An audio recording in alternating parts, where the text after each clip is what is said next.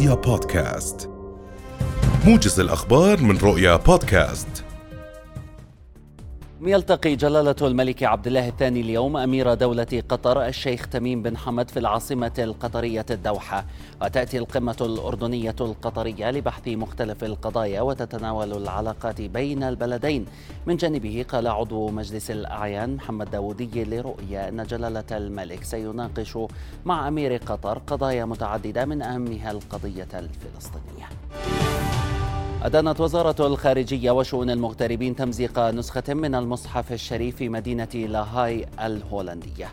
أكدت الوزارة في بيان رفض المملكة التام وإدانتها الشديدة لهذه الممارسات المتطرفة المتعصبة التي تتنافى والقيم والمبادئ الإنسانية والأخلاقية والدينية وتؤجج الكراهية والعنف وتهدد التعايش السلمي وتزعزع الأمن والاستقرار.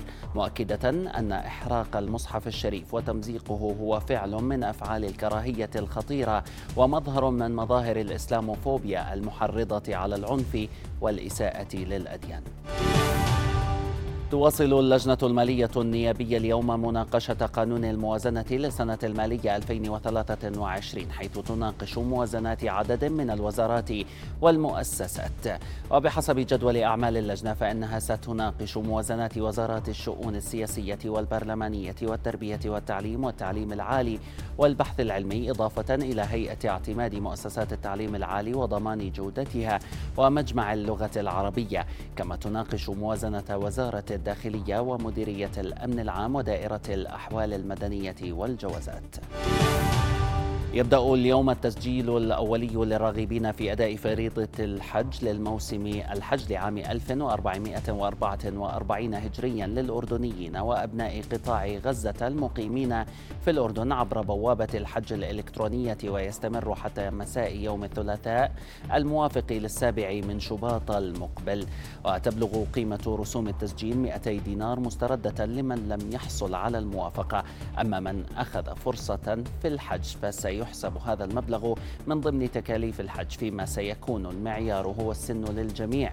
وضمن هذا المعيار ستكون نسبة قليلة تؤخذ بالقرعة والباقي. سيعتمد معيار الأكبر سنا ضمن فئة مواليد قبل الحادي والثلاثين من كانون الأول من عام 1960 قال مدير عام منظمة الصحة العالمية تيدروس جبريسوس إن مجموع عدد حالات الوفاة جراء فيروس كورونا في الأسابيع الثمانية الماضية بلغ أكثر من 170 ألف شخص.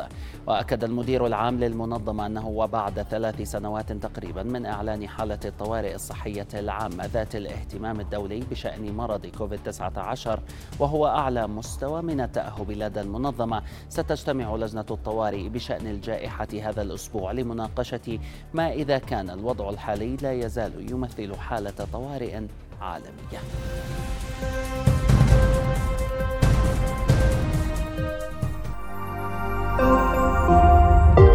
رؤيا بودكاست.